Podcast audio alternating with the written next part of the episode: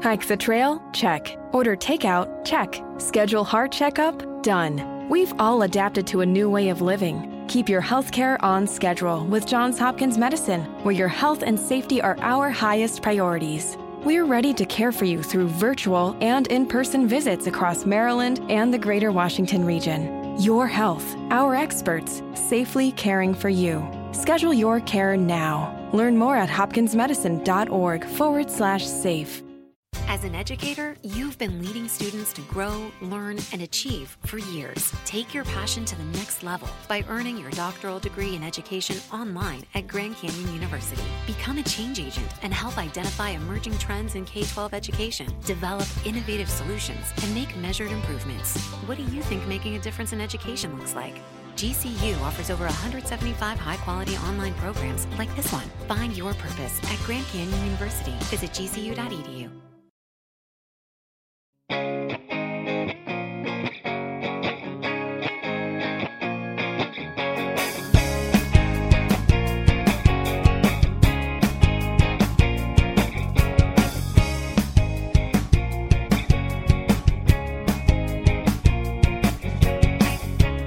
Welcome to another edition of Two Up Front, presented by Sports Radio America. I'm Baxter Colburn. This is Simon Provan. Simon, it's been too long. I'm glad we're back together once again. Yeah, actually, you know, it's it's been a week for us, so That's it's too long, far too long. I love that you say that. You've done a show without me already, so I feel like I've been replaced. Right, right. And for those of you, again, I just want to throw out there for those of you who were trying to tune in, anyways, on Sunday with our special edition show of uh, soccer culture in Milwaukee. It was a good show, It was. except for the audio issues that I was having. So uh, I need a little bit more training. You know, you can I- teach an old dog new tricks. I know a guy, Simon. but, I'll uh, help you out. I'll help you out. We'll get So- you. We'll get you hooked up. Yeah, you know, that was our first first well actually kind of our second part of the pub crawl because we were at Moran's Pub in Yes. South Milwaukee we earlier were. in the year. Uh, we were at the Highbury in Milwaukee on Sunday, planning on visit the other places, Three Lions, Mm-hmm. Nomad, the Upper 90. So we'll uh, we'll be doing those and before we do, I'll make sure I know what I'm doing with the audio equipment Absolutely. And hopefully I can be there that night. That would be time, too. fantastic. You know, it's just kind of how it worked in our life schedules, but we made Yeah. it work. Yeah. I just thought it was odd for once.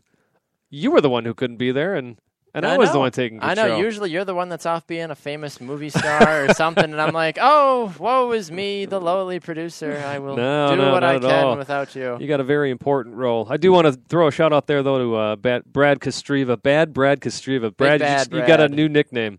Uh, he did a great job filling in, um, and uh, yeah, we had a good time. You know, talking a lot of different soccer. You know, again at the Highbury, we also talked. Uh, we had Andy Davian from the Yeah, Milwaukee Torrent, who we haven't had in a while. Yep. Uh, my brother Josh finally came on to talk about the 20th anniversary of the Wisconsin's Wisconsin men's soccer team that won the NCAA championship in 1995, beating Duke 2-0 that year Wow. shutting so- out every single team that they played in the tournament. And my brother shared with me a fact that I didn't realize.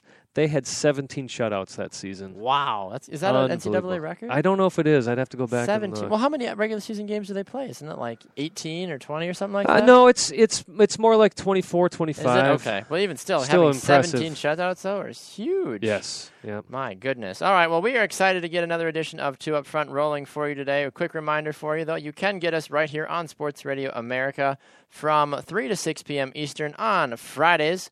You can also get us on demand anytime you want to on Spreaker.com, on iHeartRadio, and on iTunes as well.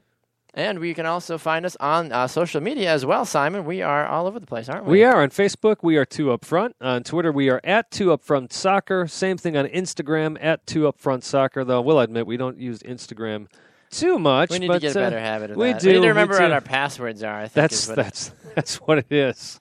Hey, I just figured out. Uh, you know, I had to reset our password for our email account. Which, by the way, we've never talked about That's that. If you do want to email us, you can do that. Two upfrontsoccer at gmail.com. Let us know your thoughts. Get a hold of the show, voice your opinion, and let everybody know just what you think about either us or the soccer things in the world. Also, well, Simon, it is an interesting time in the soccer world.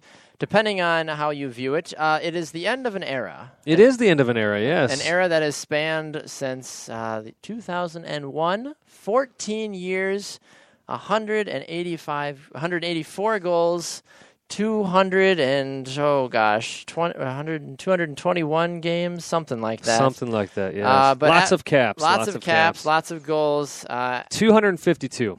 There we go i knew it was i knew there was two twos in Fifth there all time in U.S. history. yes we are speaking of course about the u.s women's national team legend abby wambach she has officially announced her retirement from international and professional soccer as a whole at the end of the 2015 season That is right.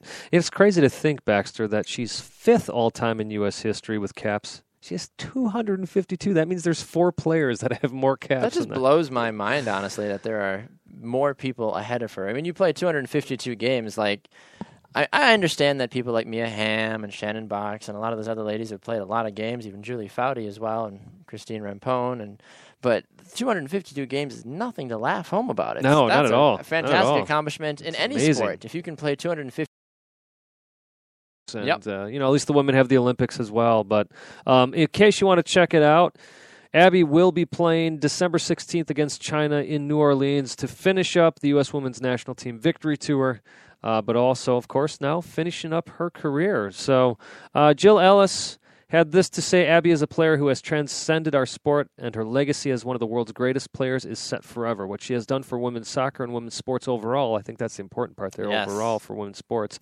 With her amazing talents on the field and her personality off of it, has been inspiring to watch. I'm just extremely happy that she could end her career with that elusive World Cup title and go out on top right where she deserves to be. Absolutely. And I think another interesting point about this, too, is not only with her storied career in terms of what she did in college, in terms of she scored a total of 349 goals total in her entire career between the international level, her college days. She scored 96 goals while she was in college for the University of Florida, which is ridiculous. And then she scored a bunch of goals as well by playing domestically for the Washington Freedom, Magic Jack, and the Western New York Flash, also in the NWSL.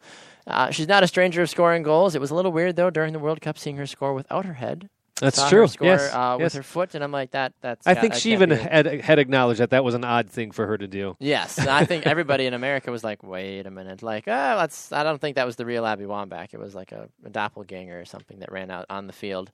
You know, I'm surprised, Baxter. I didn't realize this honestly until I read this today that she is only the second American to win women FIFA Women Player of the Year with with the early success of the U.S. program. Yep. You know, the World Cups that they did win. Uh, the gold medals that they won. Only Mia Hamm is the only other American woman to have won woman to have won the award. I, I thought for sure Michelle Akers would have won at some point. Um, not Carli Lloyd, but but of those 99ers, I would have expected a few more. You would have thought so, yeah. And I feel that Carli Lloyd will be a little bit more in that conversation now, maybe either this year or next year, depending on how the rest of the year goes for her. And that brings up an interesting point you mentioned about Michelle Akers as well. Right now on ESPN.com, under their ESPNW section, uh, their Sports Nation poll question right now is who's the best player in the history of U.S. women's soccer? Abby Wambach, Mia Hamm, Michelle Akers, or three per, or, or other. And right now, um, 48% of all the voters, over 1,700 voters, have said that Mia Hamm is still the best. And I would. I would agree with that. I think overall Mia was Mia was a more well-rounded she player. was, and she was more of a catalyst for the sport. Right. I mean, too. she you know she was the she was the Claudio Reyna as well. I mean, she she controlled that team. She was the heart of the team. Uh, that was such a fantastic team. It's it's actually still a little weird for me to hear about Abby Wambach retiring when I grew up watching the 99ers. You Yeah. know, I, I grew up watching Mia Hamm and uh, Briana Scurry and goal, Oh, Michelle sure. Akers. You know, Yep. watching all those players. So it's still a little odd for me, uh, in a good way, to uh, to see the celebration that Abby Wambach is having. Um, of her career. It is, yeah. And I mean, you look at it too. She's got a World Cup trophy in her in her case. She's got two gold medals. She's just had a storied career that I think almost anybody that's ever played the game of soccer, men or women, would just be jealous of. Yeah, and you know she uh, the only reason she didn't play in the 2008 Olympics because she broke her leg. Yeah. So could have added to that legacy. But my goodness, what a legacy to have! As you were saying, two gold medals, World Cup winner, um, FIFA Player of the FIFA Year, FIFA Player award. of the Year, right? Which, by the way, was 2012. So that was very recent. Yes. that was very very recent. Only two years ago after their uh, their gold medal. I think. I think one of the one of the few knocks that you could have on her, if if you knew the history at all, with which you may have with Magic Jack being down Yep. there in Florida, uh, the owner basically treated those players like garbage, except for her. And she kept coming out and defending him and defending him, and a lot of her teammates got very upset with her. Yes, I know that was a bit of a controversy for a while with everything going on with Magic Jack. And when I heard that the team was folding, that the league was folding, I'm like, oh, okay, great. Now what? And I was kind of starting to figure out who the women's national team was at that Sure, point uh-huh. and start to really have a big longing towards you know following women's soccer. But then all of that came out, and I kind of had a, a bad taste in my mouth for a while with Abby Wambach. I'm like, this is she just seems like a troublemaker and just Sure. wants the spotlight on And her. of course, you get mixed in there with all of just the WPS garbage that was That going was on. such a bad you know that MLS, and a lot of people don't realize this. Uh, but MLS reached out to WPS and said, "Hey, let us help you. We've got, we've, got- we're starting to get this figured out. So let us help you." Yeah. And WPS said, "Nope, we're going to do this all on our own. We don't need your help." Well, that's where the new league uh, has been very smart. Of course, U.S. Soccer, Mexico, and Canada are all helping to back Yeah. that league.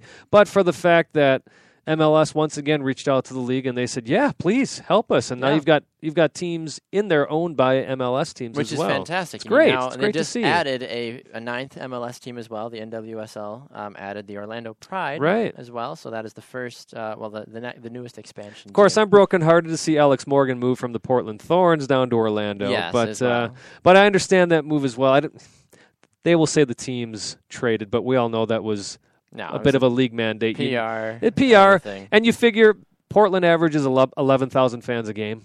You know, so they're Yeah. they're doing just fine. And and this is not me being biased, I promise. But we know how Portland supports its teams. Yep, exactly. So they don't they don't need a player to sell tickets. They, they they just love have- their team. Yeah, and they still have plenty of players to go Sure. and watch as well. But if you want to start a brand new franchise in a soccer city like Orlando, why not bring one of the faces of U.S. women's Yeah, and there? arguably the most famous face at this point. It is, yeah, absolutely. So, um, finishing up though with Abby Wambach, just a, a storied career. Congratulations to her and everything that she accomplished. I know that her name will go down um, forever in U.S. women's soccer history.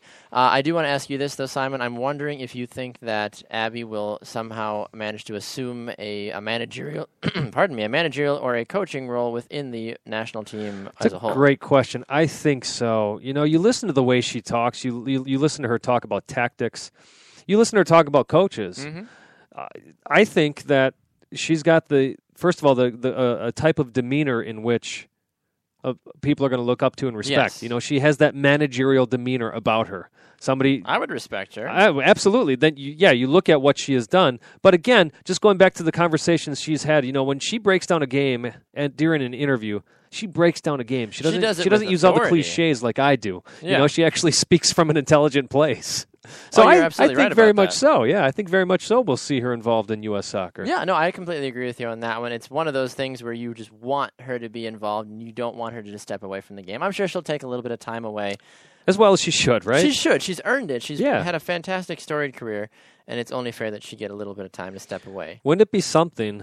Now, granted, I love the f- I'd love the fact if she got really involved with the women's program. Yeah. But wouldn't it be something if U.S. Soccer made a statement, not for the fact of making a statement, but because of her intelligence of the game, Mhm. actually brought her into the men's side? Ah, you think that somebody that might actually help out? Oh, I don't know, the uh, U17s.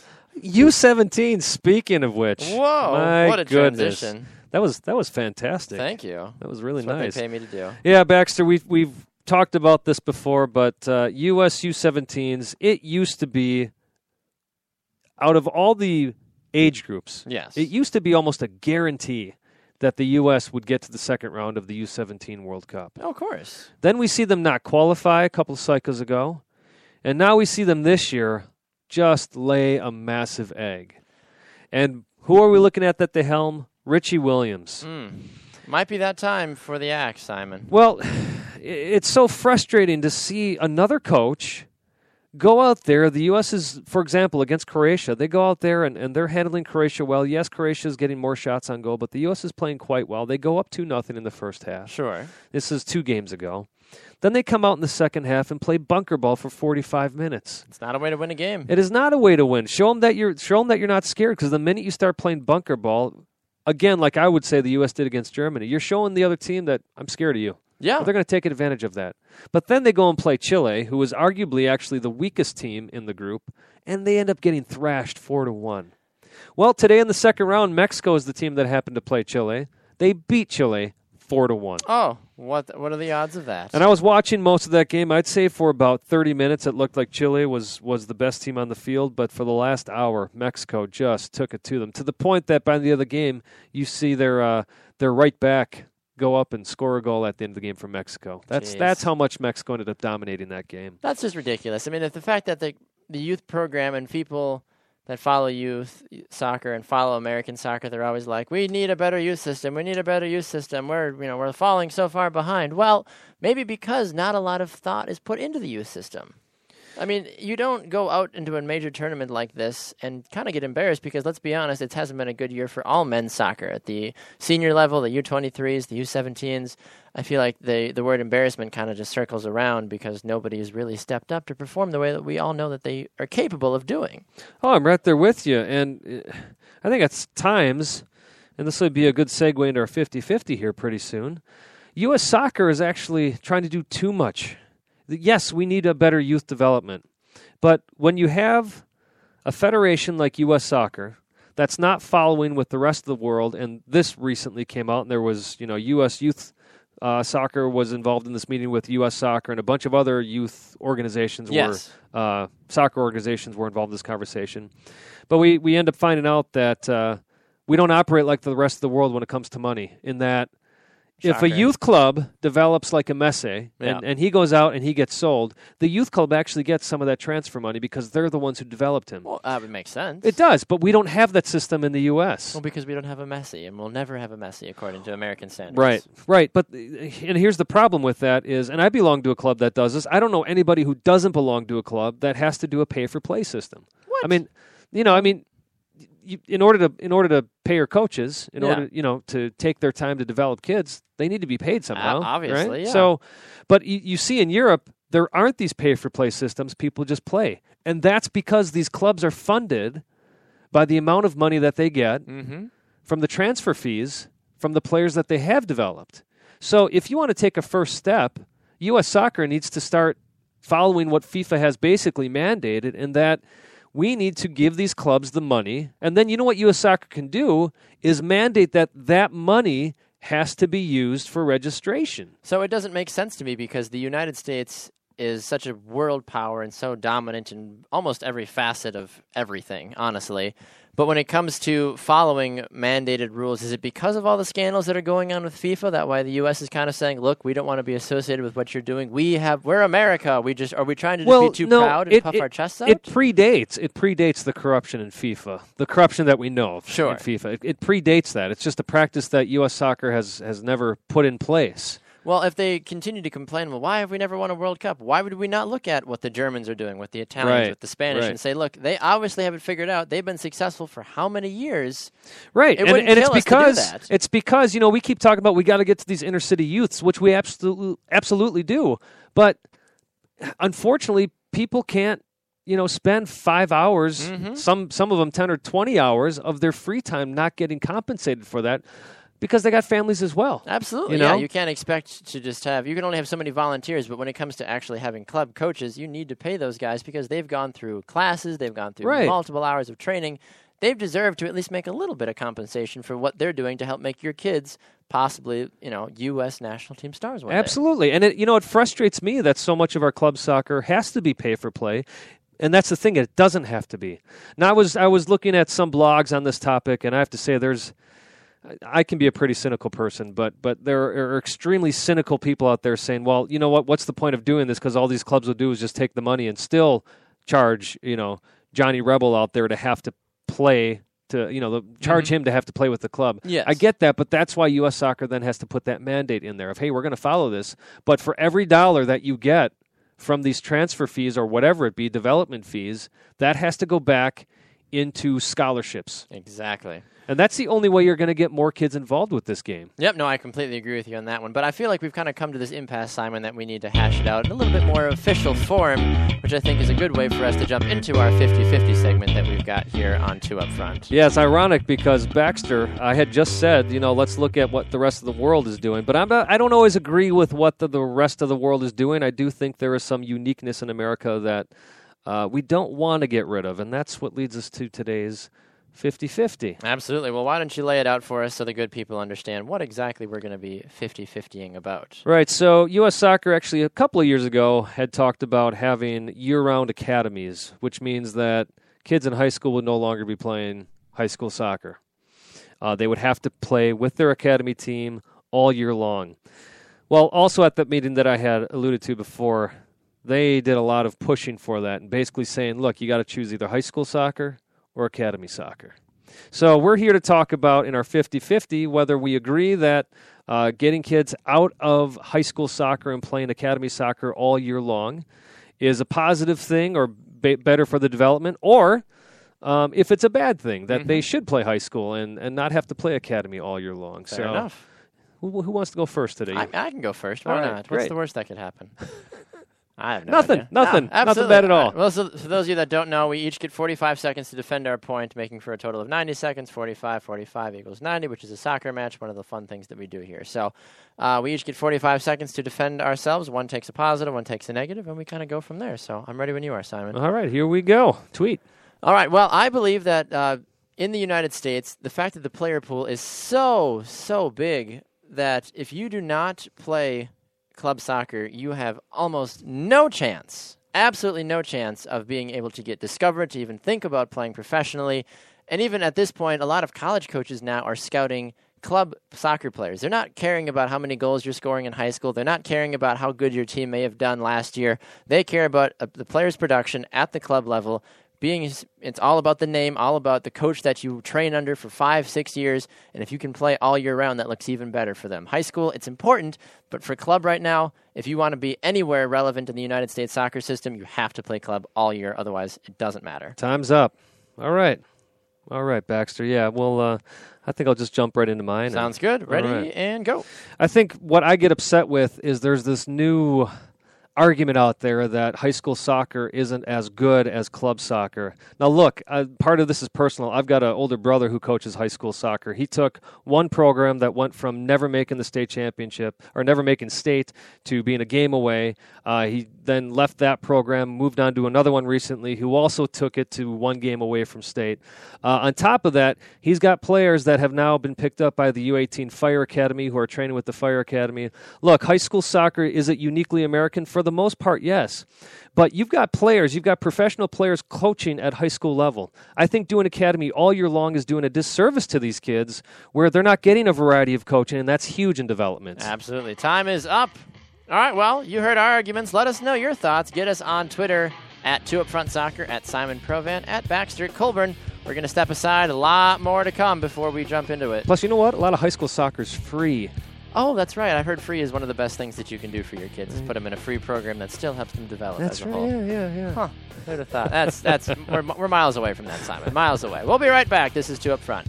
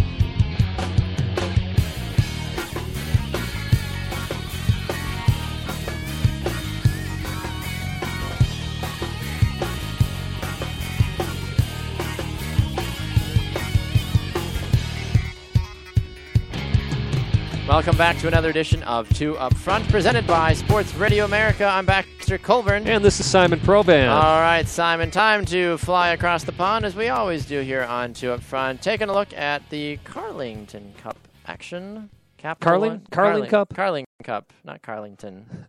the league. Let's just call it the League Cup. How about that? They've got so many damn cups. Honestly, I love England, but figure it out, guys. Seriously, you don't But- need 43 cups. but they don't like the playoffs, right? no, no. Which I think would be awesome if they did the playoff well, system. you know, I mean, just saying, all their cups are tournaments or, or playoffs, basically, right? exactly. Anyways, anyways, yeah, some uh, who Chelsea. We didn't may, we didn't think he really was on the hot seat a couple uh, episodes ago. Well, you know what? I'm telling you, he is now. Oh, absolutely. He How do you? now. They go out and they draw one-one with Stoke City, and then they go to PKs and they lose five to four in penalty kicks. They have, you know, under Mourinho, they've gone to PKs five times and they've lost every single time. I just saw Oh. that. Fun fact: the more you know, the more you know. And they're still at what 15th in the league? Is that where they're sitting? Uh, they're not in the top ten, or not the top ten to my knowledge. Not even. No, no, they're not even close to that. Yeah. So, so All they really need to do is win like one league game, and they're semi back in contention. Semi. But we're talking about Chelsea here. I know, That's the, you know we should be we should be talking about them fighting for a spot up top, not a spot to get in the Chelsea top is 15th with a three, two, and five record, 11, 11 points. overall. And then they go and they lay a total egg in the League Cup. Now, I understand that some of these cups really don't mean as much. We saw that with Arsenal and Wenger coming out and saying they lost, as you called. Uh, Arsenal lost 3 0 to Sheffield Wednesday, and, and Wenger came out and said, eh, I'm not really concerned about the loss. I'm concerned about my injuries before I'm concerned about the League Cup. Which I understand, right. but even but still. if you're a team that's supposedly, not supposedly, you are, you are a powerhouse usually in the Premier League, and you're suffering in league, you use these cups to get the ship back into place, you know, to right the ship. Exactly. And the, Chelsea can't even do that right right well, now. I mean, look at it. Arsenal sits in second place overall in the Premier League table. They've got seven victories, one draw, two losses, 22 total points. They're technically tied for 1st place, Mhm, but goal mhm. difference and all that other craziness. I'm not going to lie. Looking at this top five in the EPL table, look at it: Man City, Arsenal, West Ham, Man United, and Leicester. What? You know, every but every year, I, I mean, know- every I year we see one or two teams creep in there. At the same time, Leicester, I mean, They actually look good. they do. Same And- with West Ham, which is weird. Yes, and the crazy thing about Leicester is, and I mentioned this on the uh, special edition show for those who listened. Before Christmas, it looked like Leicester was definitely going to drop down to the championship, Yep. and then they really turned things around. They fire their manager. You're thinking, "Oh boy, here they go making those silly mistakes." But now they're in fifth place right now in the They, Premier League. They seem to have their act figured out, honestly, and I think that if you are a Leicester supporter, you're very, very happy with that. So, looking at the other action in League Cup, Everton. Way to go, Simon. Way to go, boys. well, They- Everton did win, but they also had their backup keeper in there. Um, Mm. You know, the loss that Everton had to Arsenal, Tim Howard really was culpable on on those two goals. So Mm-hmm. uh, I hate to say it, but fans are starting to say, "Hey, take Howard out." Yeah, it might be that kind of time. Yep. And as funny as we just talked about with Leicester doing so well, they actually lost. They lost to Hull City 5 4 on PKs after drawing 1 1. Uh, and then you look at the action that actually took place uh, here on Wednesday when we were recording this show. Liverpool, they finally get a victory, 1 to 0 over Bournemouth. That was today. That was today. That was today, Yes. yes. Uh, I hate to correct you on air, but you know. That's what I said. I said today. I said Oh, I that's th- when we're doing. oh yes, today. yes, yes. I'm sorry. You're fine. Totally fine. anyway, Anyways, take Uh, it take it away back. Oh, thank sir. you, thank you, thank you. Manchester. I, I thought you said last Wednesday. No, no, no. I said okay. today. Okay. That, that took yes. place today. Yes. Gotcha. It's all good. Anyway, Manchester City dropped five goals on Crystal Palace, so they continue to roll, going to five to one with that victory. Southampton upsetting Aston Villa two to one. You were a little fiery about that one when we brought it up off air, weren't you, Simon? About uh, Villa. Villa. Yeah. Well, All you ju- just kept saying is Villa, Villa, Villa. well, Villa. they just they, you know horrible in league. yeah. I mean, they're are they bottom in league? Is that is that uh, I believe they Uh, are. Aston Villa. They Yeah. are twentieth with a Yeah, one, one, yeah. and eight record. Yeah. So uh, there's been speaking of Villa, you know, there's been this is what I was talking about is the Sherwood was finally let go. Yep. Ironically, he was let go a day after he said, "No, I think my job's completely secure." awkward. Of course, he did himself a disservice by saying, "There's no way we're going to be in the bottom three next year. We will be, we will stay up top in the Premier League." And realistically, they look like a decent club, but then yeah, well, yeah. crash and burn, Yeah. Uh, so Bob Bradley's been linked to I'm Aston sure- Villa. This sure is the second has. time he's been sure he linked. But. Bob Bradley already came out and said, "No, nobody's contacted He's me. Let it go." enough, he's not, He's not posh, posh enough. Baxter's greatest argument ever exactly. in a 50-50. I was like, he is not posh enough, and forever since, I feel like I need a shirt made like not posh enough for the Premier League with Bob Bradley's face on it. Uh, and then you also had the final game taking place uh, today in league action as Manchester United go to 0 0 draw with Middlesbrough. And you're like, okay, well, maybe United's having an off day, no big deal. They go to extra time, they still can't score a goal. Then they go to penalty kicks. Yep. And lo and behold, Middlesbrough wins 3 to 1 on penalty kicks. So you have the quarterfinals. You have three teams from the championship. This is just a sad in the League Cup. I'm not sad. Everton's in, so I'm happy with that. Well, I mean, from an overall perspective, Manchester City has got Hull City the next game, Everton, Middlesbrough, Stoke City, Sheffield Wednesday, and Southampton, Liverpool. Well, the the Hampton Liverpool game will be fun because they just uh, tied over the weekend, one one on yep. Sunday. Um, I'm interested in this Everton Middlesbrough game. I'm I'm actually as an Everton fan, I'm nervous about that, but that's also my go-to state of being. so you're always nervous as I an am, Everton I am. fan. I feel like I haven't ever heard you be confident about an Everton game. Like we will win. You're like, well, yeah, I think maybe think once last season. Well, Everton. Everton, Sunderland this coming weekend. How do you feel about that? That one I feel Everton Everton should take. I wasn't trying to call Everton something else. I no, no, no. Of course not. No, I I mean it's it's Sunderland. Now, granted, they destroyed Newcastle, but then you look at that and say, okay, well, it's Newcastle. Yeah, you you're, know. you're supposed to destroy Newcastle. They're Uh, 19 on the Yedlin, table. Yedlin, I was very happy to see played quite well. Mhm. Made some runs up front from the back. Um, and if anything, that Yedlin would be the player I'd be scared of most if I'm Everton right Fair now. enough. No, that makes total sense, honestly, with how they've been playing. Uh, yeah, so I mean, uh, you look at the League Cup. The League Cup. Where neither of us can. We're just learning our We're words not, yeah, tonight. not good at English today. Can't. Uh, Stoke City and Sheffield Wednesday. I think that's the one game we didn't mention that uh, that that makes up the quarterfinals. Yes. Yep. That'll think it'll be an interesting grouping of uh, these four quarterfinal games. But uh, aside from that, so um, I know we briefly touched on it, but let's let's dive into a little bit more. Is Jose Mourinho really on the hot seat now, I, Simon? I th- I do think so. I mean, you've got. I mean, Abramovich hasn't come out and said anything, but you're Chelsea. You're still sitting 15th in the league. It's 10 games in. Uh, look, that's that's a third of the season basically. enough is enough. And then you go in the League Cup. You you drop an egg there. Yeah. I mean, at what point then do you start saying, especially with how quick you're, how quick these teams fire managers? At the same time, what I can see is that I, I don't think Mourinho would go to a place like Aston Villa, uh, but we did hear recently that his agents have been talking to Inter Milan, as well as another club. I, it's it's not there right now. Um, but so his agents are in contact with other clubs, and they keep saying it's in the context of what he's going to do after Chelsea. Mm-hmm. But I'm starting to think that he's sensing the after Chelsea is going to come sooner than the end of his contract. And how long do you? And how long before before he finds a new home? he'll be snatched up in a second. Oh yeah, but does he stay in the Premier League? Well, that's what I'm saying. Villa right now is the only club. Bring him to MLS. Why not? Sure.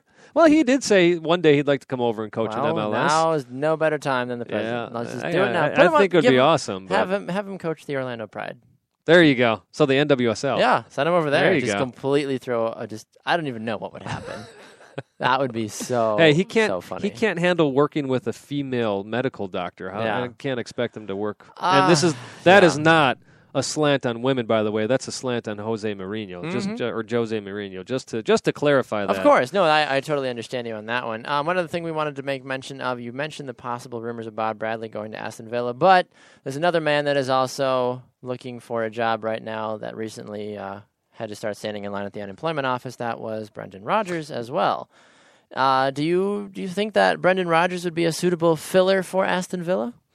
I think he would be in that, you know, he took Swansea from being a championship club and brought them all the way up to the Premier League, which uh, which helped them. And then he did a wonderful job keeping them up there. And then Liverpool snatched him up. Uh, so I think for him to go to a club that's going to have less expectations, be a breath of fresh air for him. At the same time, he got beat up pretty bad there by the Liverpool fans. Uh, they never really trusted him at all, No. really. Uh, so I, as much as I, I could see Villa reaching out to him, and I wouldn't be surprised if they haven't already. Realistically, I don't think we'll see Rodgers the rest of the season. Likely not. No, I think he'll wait until whatever that is, Black Monday or whatever they call it Right. in, in the Premier League, and he'll be probably one of the first names that'll be back up on, on the team sheet to possibly do something. Uh, it's it's very rare that you'll see a guy get fired from one team and signed by another team in the same league within a short amount of time. To my knowledge, it hasn't happened in a long time. Right. Yeah, I, I haven't seen it either. Uh, another coach, though, that another manager that's been up there is David Moyes as well. Ooh, David Moyes, Uh, you- former Man United manager. Right. A lot of people thought that the game had passed him by, which I think is unfair to base that off of one season with Manchester United. He was at Everton for 10 years. And if that club is strapped financially now, boy, it was really strapped then. No kidding. And and he got that team to a Europa League spot. He got that team to uh, be a formidable club. Yeah, absolutely. I mean, you can't talk about Everton and not say that David Moyes never did anything for him because he helped them establish the fact that they are trying to become a relevant, maybe top six team in, in the Premier League. Right. Um, so I, I think you know you look at these you look at these managers who okay maybe they haven't done well with the big clubs but what did they do when they were with those smaller clubs that's really to me what you have to look at and both of those guys will be right up there and I, I think Moyes would love to come back to the Premier League on top of it Oh, I absolutely agree with you on that one. Now, you think uh, is there anybody else that you think might be a possibility for taking I, over? I think you know the odds don't have him as the guy but I certainly think Nigel Pearson Oh, sure. you know he was he, he- again did a wonderful job with Leicester Yep. turned them around. And he got a little snidey with the media, but that was the man. What who are you was, gonna do? Right, and that was the man who was responsible for turning them around at Christmas, and then brought them and you know made them into a stronger club again. Yep. like Brendan Rodgers did with Swansea, like David Moyes did with Everton. Uh, but he's also he's had some time off now because he was let go of during the off Yeah. season. So he's had a little bit more time to maybe Right. refine his tactic. Nigel Pearson as the uh, next manager of Aston Villa. All right. Well, we're going to jump to a break. We'll be right back. There'll be more two up front to come. Do not miss it.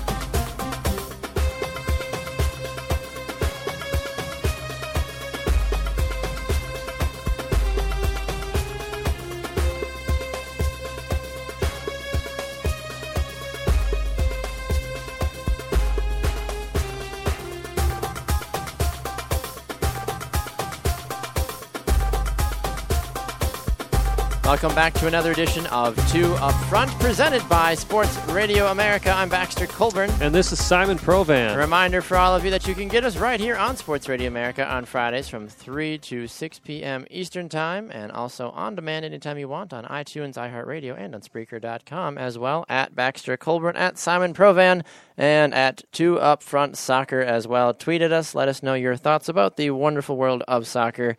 Give us your predictions for the MLS playoffs, which we'll be talking about a little bit later on. And just if you ever have any soccer questions or just want to talk about the beautiful game from an American perspective, you can get a hold of us that way. Also, uh, some new information coming out, Simon, about the USL.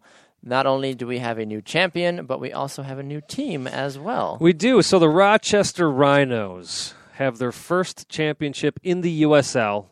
They were one of the powerhouse clubs, again, back when I was in college and even a little bit before that.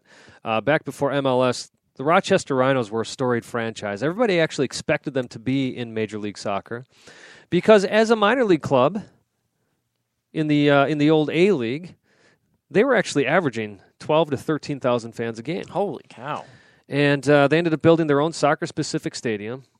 The problem was they had built it in a neighborhood that was, let's just say, not the most kind. Ah, and their attendance plummeted. So all the talk about when MLS was coming out, all the talk about them being basically the Green Bay Packers of Yep. Major League Soccer just went out the window. Um, but their their attendance has gone up a little bit. We're back up in the eight thousands, but we're, the club is really hoping that this championship obviously starts bringing those fans back. It really is a cool stadium. I've I haven't been there myself, but I've seen plenty of pictures. Looks like a cool place to go to. Uh, but they ended up beating the LA Galaxy Dos two to one in the uh, USL Championship game. Ariel Lassiter had a second half goal. Um, Lassiter is, I believe, the son or nephew of Roy Lassiter of the old Tampa Say the name Mutiny. sounded familiar. Yeah, yeah. Um, so, congratulations to the Rochester Rhinos, USL champions for 2015. By the way, this is their 20th season as a club. What a way to celebrate by uh, Absolutely, getting way to bring it all home, and that's a really that's a true cup. You look at that trophy; that is a great looking. I It mean, it looks similar to MLS Cup, but it's still a good looking trophy. So, congratulations to the Rochester Rhinos, who, by the way, are a feeder team for the New England Revolution. They are. Although Fun they're fact, they're out. they're becoming one of the fewer and fewer USL clubs that is not owned by an MLS team. Yeah, and I think it's just we're kind of moving to that that point now, Yeah. though, which is fine. Yeah. I have no problem with it. I think it's going to help keep things around longer, Hey, especially in minor league soccer. We see the German clubs do it all the time with their. I mean, they got teams in the Bundesliga Yep. three and the Regionalliga or whatever it is. That uh, I think that's like their fourth division. So, so hey, if the Bundesliga can do it, why can't MLS? Exactly. And you talk about it, another uh, team now that will be getting a USL team, that is the Philadelphia Union. They now have uh, an old name, but a good name if you are a huge U.S. soccer fanatic. And uh, you know, if you love your U.S. soccer history, which I encourage you, if you don't know much about the turn of the century, not the turn of the 2000, but the 1900s. Whoa, Just that's a long making sure, time right? ago. uh, Bethlehem Steel. They were the first powerhouse soccer club in this country. Um, and that was when soccer, which many people don't know about in the U.S., was actually one of the biggest sports. It was. All It- the immigrants were coming over. and They was- were coming over, uh, but even Americans were, were going to these games. Um, that already clubs were coming over to the U.S. at that point doing tours. I know Celtic came over a couple of times. Yep. Um, and then what happened? Uh, there was this war between the American Soccer League and some other soccer league, and basically the that happened right around the Great Depression, which caused those leagues to just implode, and pff, there went soccer until. Uh, well, we had this little thing that happened in 1950 where the U.S. beat England 1-0 in the World Cup. Aside but really, that, you know, it wasn't until the mid 90s that things started to pick up steam again. But just talking about the history here, Bethlehem Steel, the first incarnation, they were the league champions 1913 through 1915, the 1919. Basically, they, they just won a bunch of league championships. Nine Um, total. nine total, five runners up in that time. Most importantly, they were the National Challenge Cup winners five times. That was the predecessor to what is now the U.S. Open Cup. Okay, so that basically what the morphed into to the it. U.S. Yep, that basically morphed into the U.S. Open Cup. There was also the American Cup, so it's kind of like how England has the FA Cup and the League Cup. That Yep. was that was also going on How here. British of us. Yes, yes, very much so. Yes, um, but the, as I said, the big thing was they won the National Challenge Cup five times. Then uh, Bethlehem Steel was called Bethlehem Steel, by the way, going back to the Green Bay Packers because that was the name of the company that sponsored them. Yep. So once again, for all of you who hate the name New York Red Bulls, thinking it's just corporate, blah blah blah. I don't know what the actual name would be for them. I'm going to go with blah blah blah. That's fine. That's Uh, fine. you know, it's nothing new. Red Bethlehem Bull, Steel. Red Bull Corp. There you go. You know, it was it's it's nothing new in this country. So if that really really bugs you, I, I hate to tell you, but not, not just soccer. That's what most sports teams in this country were named after. Were whoever owned them. And there's nothing wrong with that. No. We see that. I mean, Pittsburgh Steelers. I know there wasn't an actual. There was probably like the Pittsburgh Steel Company or something Sure, of that nature sure. too. But you look at all the different teams across so many different sports venues, and you have those ties to sponsorships to the local communities as a whole, which is fantastic. But looking forward now for the USL, looking at Bethlehem Steel, how much pressure is actually on this franchise going forward? I know it's kind of like a re. It's almost like a reboot of a movie series. It's like, Yeah, hey, this was pretty, this was pretty successful back when we first did it. Now we're taking the same thing, same name, but now we're going to reboot it now a bunch of years later and try it again. Right. Well, first of all, let me just say I, I think it's great that the Philadelphia Union has always honored the history of Bethlehem Yes, Steel yep. from the beginning. Their third jersey for the past couple seasons has been the old black and white Bethlehem Steel jersey from Yep. from the 1920s. Um, and in case I didn't say it, so the reason we're talking about this is is because the Philadelphia Union now has a USL team. Their development squad is called Bethlehem Steel FC. Ah. Uh, and they've done a really cool job with the logo, I have to say. They they took the old red I beam of the Bethlehem Steel logo and Yep. have the uh, Philadelphia Union snake wrap around that. Their colors, unfortunately, their colors are also the same of the same colors of the uh, Atlanta United FC, Barcelona, Inter City, whatever they're calling themselves down there.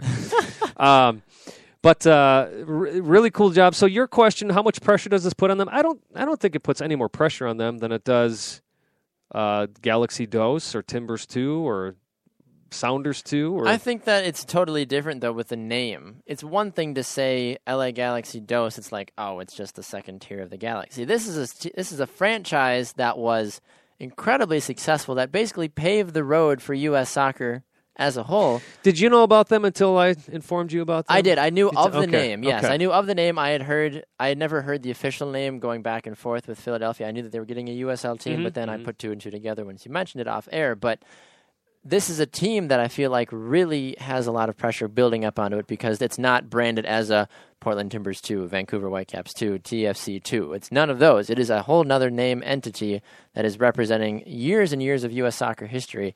And I feel like if this team doesn't come out and produce right away, that there might be some downfall with the organization. I can I can totally see why you say that. At the same time, I think I'd like to think that the fans are smart enough to realize that ultimately it's a name that pays homage to a club from the early 1900s, Mm-hmm. um, but that it's it's not Bethlehem Steel. You know, these guys aren't coming out of the grave. Um, Obviously. and and it is a development squad. And I, as as much as I uh, don't care for how Philadelphia fans cheer for their teams or lack thereof, um, I think their soccer fans are intelligent enough to realize that again, it's it's a development squad. Exactly. Now, I think let me just say, I love the fact that they have a name that's unique. That It it's is. not I'm Union tired of the dose. Right, right. I'm really tired of that, and I think that that's great for. I mean, even looking at Rochester, the Rochester Rhinos, that's the funnel team for the Revolution, but you don't see, you know, the Revolution Two or whatever it is. That no, but those are not- also two separate,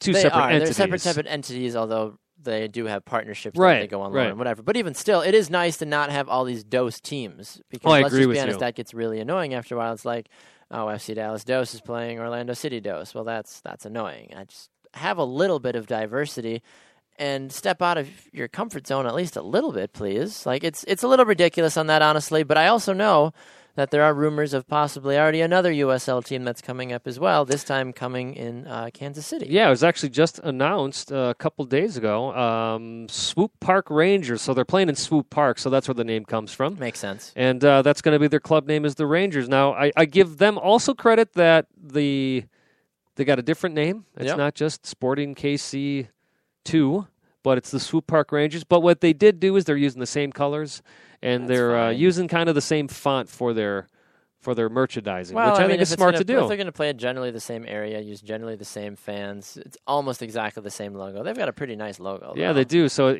it's a hearkening to Sporting KC, but Yep. they've got the S and then a P and an R in front of it. Actually, to be honest, I like that better than the Sporting KC I logo. do too, honestly. Yeah, looking at it, comparing the two, I think Sporting KC's is a little much, honestly. It's interesting too, isn't it, that uh, you've got teams out there like Sporting KC with, let's face it, another Euro copy of a name. Yeah, Um, and then they have a USL club that actually has a unique name, the Rangers. Now, of course, there are the Rangers in Scotland, Well, sure. but it's not it's not just your typical FC whatever.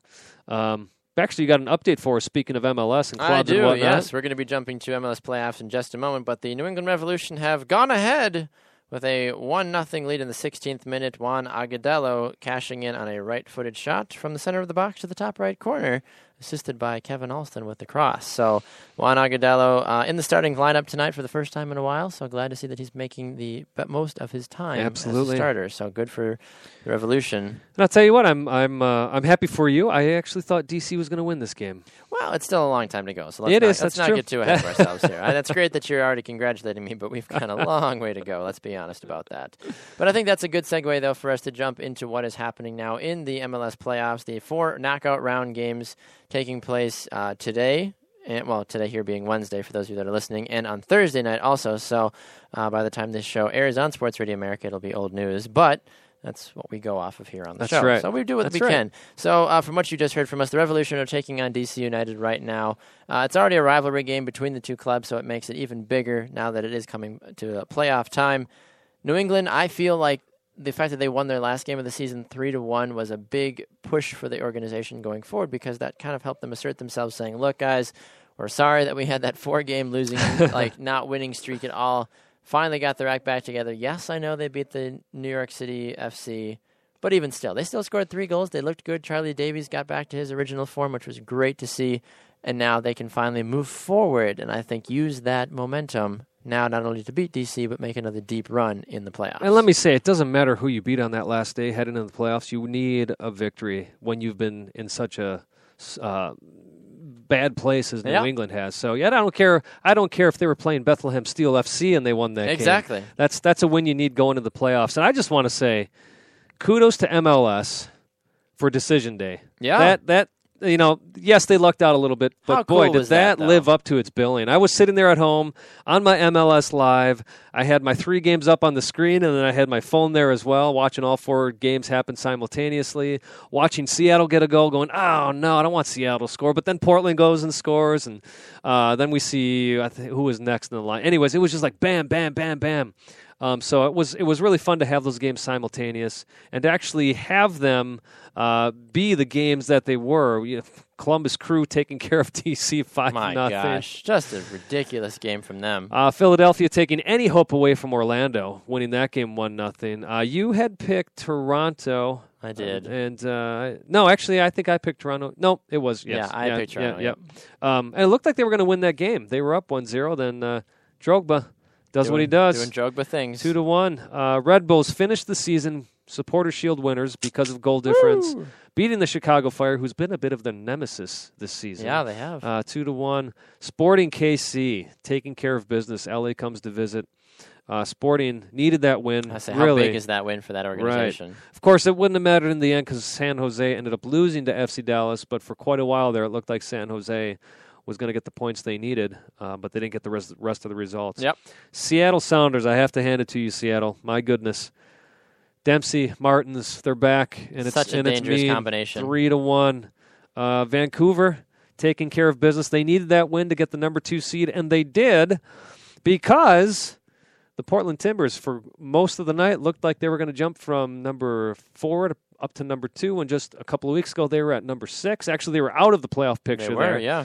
So the Portland ends up finishing in the number three seed with a 4 1 win over the Rapids. Baxter, if we were to go back and do our power rankings, for the first time, I would have the Portland Timbers in my power rankings. I thought you've had them at least in there once. Maybe before. once? I think Okay. so. At least Well, once. Well, how about was a that? short For the first time, I'd have them in there confidently. Ah, there it is. Okay. They end the season on a three game winning streak, Yep. beating Real Salt Lake 1 0. Then they beat the LA Galaxy in a 5 2 thrashing at the Home baby. Depot Center. What a game. And then they come out and just destroy the Rapids four to one. I if if I'm the Timbers, any any team that's playing the Timbers right now, I'm scared. I would be too. I mean, Sporting Kansas City has to play the Timbers uh, Thursday night. In Portland. In and that's the other big thing about that. Jumping up to that three seed. Yep, gave them home Got Portland, advantage. yeah. Almost got that by. We just just needed to see Vancouver tie. But Vancouver well deserving. You know, they had a bit of a of a stretch there in the middle of the season where they didn't look very good. But, yeah, but, we were talking about that for a while. We were like, this Vancouver team might not be as good as we thought they were. Right, right.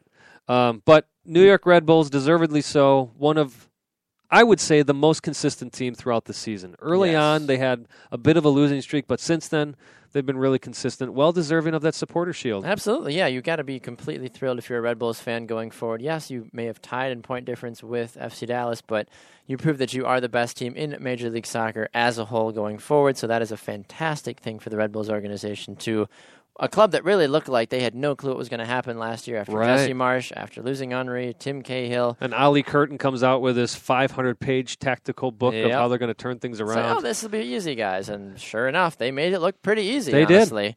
Now, um, I will ask your opinion about this game uh, that is also taking place later tonight here on Wednesday with the Galaxy and the Sounders. The Galaxy not looking really good. Honestly, I would not be surprised if Seattle found a way to win this game, even though that LA's always been that thorn in Seattle's side Yeah, in the playoffs. Right, even when they're even when they're playing Seattle in Seattle, you kind of expect Galaxy to win. But no, Baxter, this would I talking about confidence. I'm going to confidently take Seattle on this one, believe it or not. Um, but yeah, Galaxy they've they've for as great as they looked for three quarters of the season, they just they look like they're on crutches right now. I'm not sure what's going on down there. And one of the arguments I've continuously heard, not only on our program but other and other programs as well, is that but this is Bruce Arena's time. This is when the Galaxy Oh, well, remember how to play soccer. This is when they go on their crazy, ridiculous runs, regardless of how they finish out the season. And Bruce Arena always finds a way with Steven Gerrard, Giovanni Dos Santos, Gyasi Zardes, da da da da, Robbie da, da. Keane. Yeah, you can Yeah, go on right. and on and on about how many great players they have on their team, which is true. But it's a whole nother game when they can't put it all together. It's interesting to me. They made the same mistake in Concacaf Champions League that Portland did last year. Mm-hmm. If Galaxy had gone down to uh, Guatemala and won that game, which they were winning up until the 93rd minute, Yeah. if they win that game, they're the number one seed in the quarterfinals. But we see Bruce Arena wants to get a higher seed in the playoffs. So instead, he's saying he sends Dave Sarachan down there with his reserve players. Reserves played a great game. They did. Alan, Alan looked Gordon got in there, uh, but then they give up a goal in the 93rd minute. That cost them the first seed all the way down to the fifth seed in the Ooh, quarterfinals. Man. And then we see they come home, and we see the same thing happen here. Drop all the way down to the fifth seed. I always say, you know, uh, I say the Timbers did that last year. It was actually more of an expense. The Timbers could have gone from being the number one seed in the CONCACAF quarterfinals last year Yep. To uh, to not being in, them in the in the Champions League at all. Yeah. Well, Porter risked it.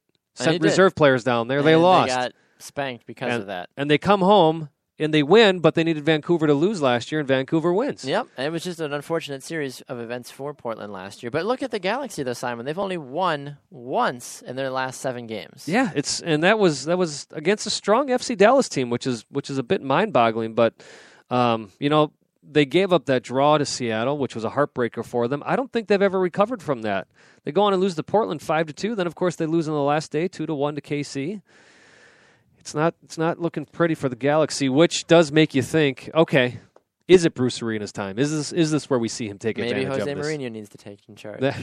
there you go. Say, fire Bruce Arena, bring in Jose Mourinho, go from there. Baxter, who else do we have on the docket for these? Uh, well, it's a repeat of decision day as Montreal will host Toronto FC, the fourth and the fifth seeds, battling it out in the Eastern Conference. Congratulations to Montreal. Honestly, they just played a great season overall. A great comeback from them. They look like a great team. They did, and then they're on the other end, Toronto. Yes, they make the playoffs, but as the sixth seed, Yeah, I'm sorry, three and six, not four and five. I'm sorry, Right, right, three and six. right? But Toronto makes it in as the sixth seed. We had talked about two weeks ago, Mm-hmm. maybe it was last week, about how it's great if Toronto makes the playoffs, but it's just not going to feel legitimate if they do it as a sixth seed. Yeah. this is the first year of six seeds, and So lo they and wouldn't, behold, they, they wouldn't have made they would it. have made it exactly. Yeah, I mean, you got to make an argument that Toronto might have figured out what to do now since they have Sebastian Giovinco playing at such a high level. He's the you know 2015 Golden Boot Award winner. And he wasn't is- there. He wasn't playing in the due to suspension, I believe, in the last last game of the season. I thought he was there. Was he? I might have been wrong, but I thought he was there, honestly. Um, so Montreal, they are going to try to win again for the second time in a row against TFC. Uh, I have to go with Montreal on this one. I think that the Drogba, whatever, is just too high right now. Yeah, the the Drogba factor is definitely uh, high and alive. He scored both goals, didn't he? If I remember right. He did. yeah, both goals fit back to. I mean, within a minute of each other, if even that. That's what he does. Yeah, and I was wrong. Yes, uh, Giovinco did play in that last game. In fact, he had an assist to uh, Jozy Altidore. He actually scored a goal. He played 90 minutes. Whoa! Thought he Yeah. was red carded on the bench. Yeah, right, right. So, anyways, um, yeah, I've got Toronto in this one too, Baxter. Without a doubt, I got Toronto. I took Montreal. That's. I'm sorry. I meant. That's who I meant. Are you sure? Whew, I did. I meant Montreal. I Mhm. did. I did. Okay, okay. As long as you as long as you understand what you did there. So so far it's Seattle and Montreal. That's who I'm. I'm taking. Okay, and I uh, I've got Seattle and Montreal. Also, I've got my Revolution winning tonight. Also, hopefully, Lord willing. I told you that uh, I thought DC would win, so that will have to be my pick. That's fine. No, I respect that. All right, Portland and Sporting, the last of the knockout round games. The first time MLS has ever had four knockout round games, which I think is a good idea. Uh, Ups the ante a little bit. I'm tired Sure. of these straight out of the straight out of the gate two game series. I, are you a fan though that it was a 72 hour turnaround from last game of the season to these? Uh, I think it was a bit fast. I think that Montreal. If I was Toronto, I probably was like, "We're not going home. Let's just hang out for a few days and just train here in Mm-hmm, Montreal." Uh, for Galaxy Seattle, I think all these games, aside from Portland Sporting, didn't really bother anybody because they didn't have to go very far. That's very true. LA just That's has true. to shoot up the West Coast. New England shoots up the highway just a few hours. TFC, pardon me, Montreal are already pretty close also. But Portland, or Sporting having to go all the way to Portland, I think would have been the biggest one out of all of these. So Yeah, I just I don't know if it's. Uh, I heard somebody else make this argument. You play these 34 games during the season, Yep. and then all of a sudden you do this quick turnaround. Is that really fair now that we're talking playoffs? And I don't I don't know if it is. At the same time, that's the difficulty you run into now with adding two more seeds. You know, it is. overall. You have to, from a scheduling perspective, you Right, got to do so right. much more on the back end to figure it all out. It scares me, Baxter, because I'm taking my Timbers to uh, take care of business in Portland. I think that hard fought battle that Sporting had is going to have them tired. Um, they haven't always been clicking. They've been a bit of a worry recently. That was a great win they had against the Galaxy, but. Uh, you know, Nemeth has has has been playing well. Dwyer's been playing well. Feilhaber, as big of a fan of his as I am, So he he's been a bit inconsistent. recently. Right, right. And so, you look at the Sporting defense with Matt Besler, Seth Sinovic; those guys have all played pretty good. But yeah, I mean, in this game, it's hard for me to to go against Portland. But I I, I like what Sporting does Mhm. offensively, so I'm going to have to go with Dom Dwyer and company winning All this right, game. all right. Yeah, we'll see. You know, Portland's had ten goals in their last three games. Darlington Nagbe finally has has woken up, and that's actually the main reason I'm taking Portland is because of Darlington. Yeah, he won MLS Player of the Week. U.S. citizen now as well. Yeah, get him in, Jurgen. I'd be fine with that, honestly. I would have no I, problem with you know, I, at least call him in, give him a shot. Put him in, coach. Of course, he'd be playing like left back or something. He'd probably play goalie. Put him in. Why not? So, uh, so the winners of the games uh, tonight and Thursday will move on to play games on Sunday. Uh, the Red Bulls and Columbus Crew hosting uh, those games in the East, and FC Dallas and Vancouver hosting in the West. Of course, they'll play the the lowest seed that comes out of these. Yep, the lowest seeds out of both winning winners will go to the first and second, uh, respectively. Yeah. So. Yeah, people know. What am I saying? I don't know. Why do we even do this? People know all about soccer, right? It's America. They think we know everything. America. Yeah. All right, we're going to go to a break. When we come back, it'll be time for our I Believe segments. I might go a little outlandish today. We'll see what happens. We'll be right back. This is Two Up Front.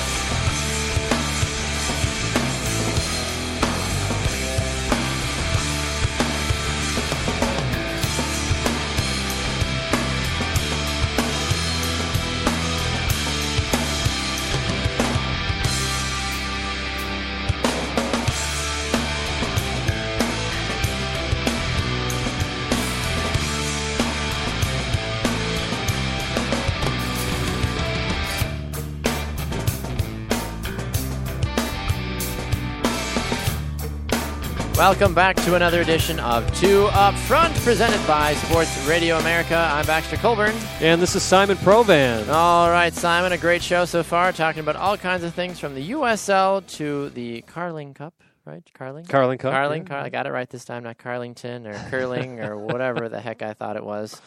And uh, a lot of other great things. We just talked about the MLS playoffs, some of the action going on right now during our recording, as well as uh, tomorrow night on Thursday, plus the uh, two leg games will be taking place on Sunday as well. So we have reached the part of the show, Simon, where we have a lot to talk about.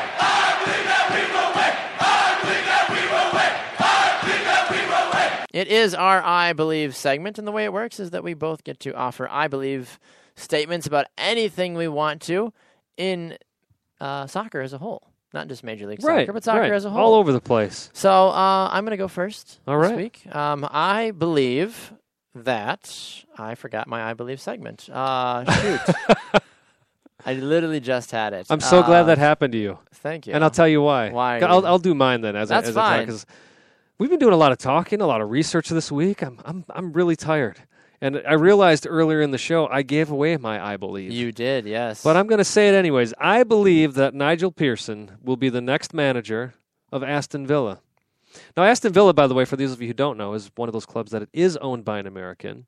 So let me just revisit that a little bit. I'm actually a little bit surprised that Bob Bradley doesn't actually get interviewed for this job. Again, he's done a fine job in Norway. Absolutely. Uh, he has been, I mean, the, the best club in Norway, granted, I know it's Norway, but the best club in Norway has asked, actually sought him out as well. Ah. Even though they're already in first place, they still wanted to uh, have him Everybody come over. Bob. Swedish club came over to interview him. So I'm surprised that uh, if, if you would expect any club to give an American coach a chance, it would be a club owned by an American man. And that's the same man who owns the Cleveland Browns, by the way.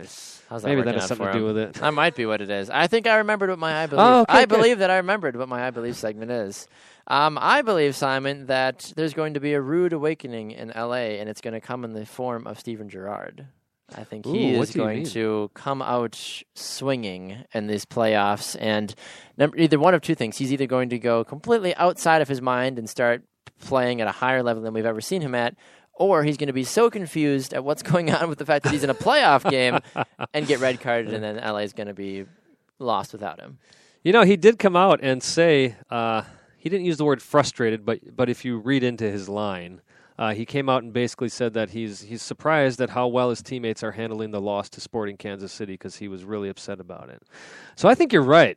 I think he's he's upset about that. He's upset that he's he's seen players that he feels like just don't care, Yep. and uh, he's angry.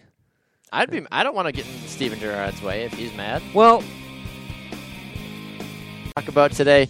Two Up Front has been presented by Sports Radio America. Remember, you can get us right here on Sports Radio America from 3 to 6 p.m. Eastern Time on Fridays.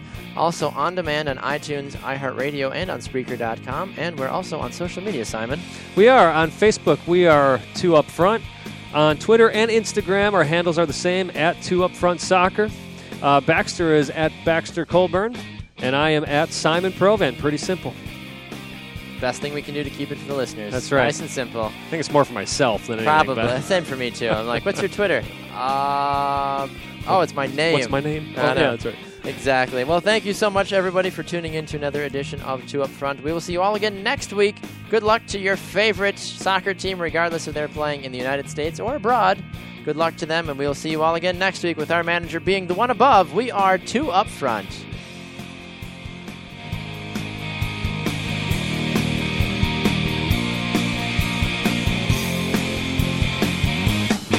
The sweet aromas of the apple fritter, cinnamon roll, and blueberry muffin are hard to resist.